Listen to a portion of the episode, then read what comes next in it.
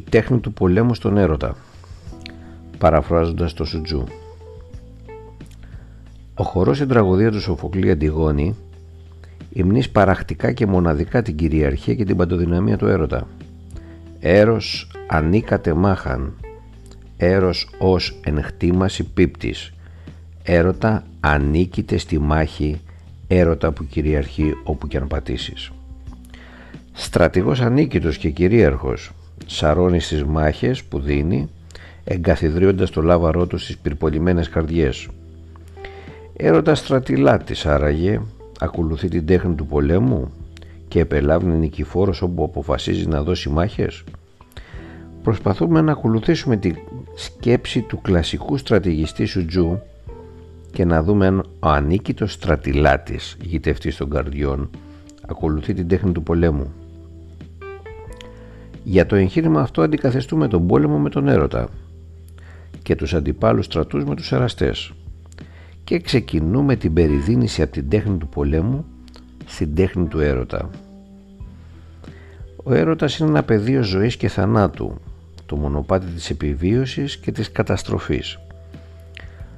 Κάθε ερωτική περιπέτεια συνεπάγεται την παραπλάνηση.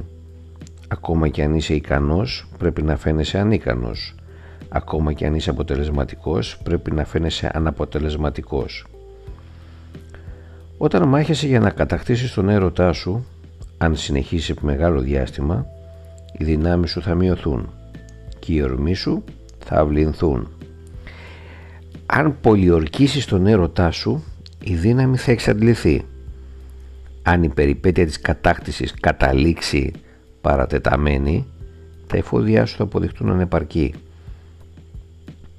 Ο γενικός κανόνας του πολέμου και του έρωτα είναι να νικήσεις αφήνοντας τον εραστή σου ανέπαφο και αλεύητο ώστε να σου παραδοθεί ολοκληρωτικά χωρίς πληγές και τραύματα.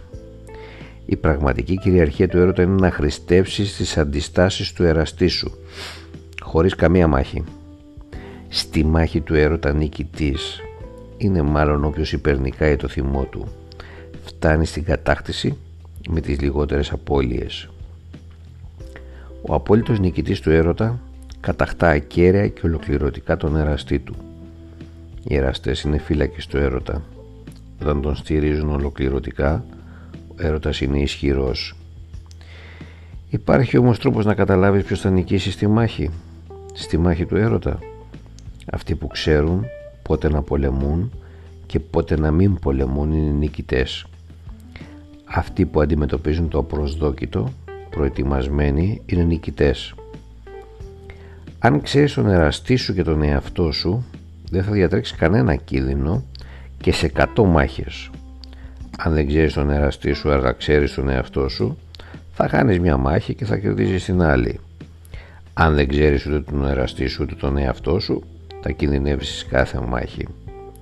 Στη μάχη του έρωτα όσοι είναι επιδέξιοι στην άμυνα κρύβονται στα μεγαλύτερα βάθη της γης. Όσοι είναι επιδέξιοι στην επίθεση ελίσσονται στα μεγαλύτερα ύψη του ουρανού. Έτσι μπορούν να προφυλάξουν τον εαυτό τους και να πετύχουν την απόλυτη νίκη. Η πραγματική δύναμη στη μάχη του έρωτα χαρακτηρίζεται από τις σοφές ευαισθησίες. Άλλωστε δεν χρειάζεται μεγάλη δύναμη για να σηκώσει ένα πεσμένο φύλλο. Δεν χρειάζονται γερά μάτια για να δεις τον ήλιο και τη σελήνη. Δεν χρειάζεται γερά αυτιά για να ακούσεις τη βροχή. Ο καλός εραστής παρατάσσεται σε έδαφος το οποίο είναι αδύνατο να χάσει και δεν παραβλέπει τις συνθήκες που κάνουν τον ερωμένο του επιρρεπή στην κατάκτηση. Ο κατακτητής εραστής πρέπει να είναι σε μια πέτρα που πέφτει πάνω σε ένα αυγό. Το παν είναι ζήτημα δυναμίας και δύναμης. Στη μάχη του έρωτα χρησιμοποίησε το ορθόδοξο για να εμπλέξει στα δίχτυα του έρωτα τον εραστή σου και το ανορθόδοξο για να εξεφαλίσει την κατάκτησή του. Το ορθόδοξο και το ανορθόδοξο γεννούν το ένα τον άλλον σαν κύκλος χωρίς αρχή. Στους άξιους εραστές η δύναμη είναι γρήγορη και η ακρίβεια τους απόλυτη. Ο μαχητής εραστής είναι γρήγορος σαν τον άνεμο, συμπαγής σαν το δάσος, αρπακτικός σαν τη φωτιά, ακίνητος σαν το βουνό. Η τέχνη του έρωτα ακολουθεί την αρχή του ταοισμού. Είναι η φύση και το σύμπαν δεν είναι περίπλοκα και ότι ο αληθινός δρόμος είναι η απλότητα και όχι σε πολυπλοκότητες της ανθρώπινης κουλτούρας. Είναι η τέχνη του πολέμου, είναι η τέχνη του έρωτα. Δυο πόλεμοι, μια μάχη.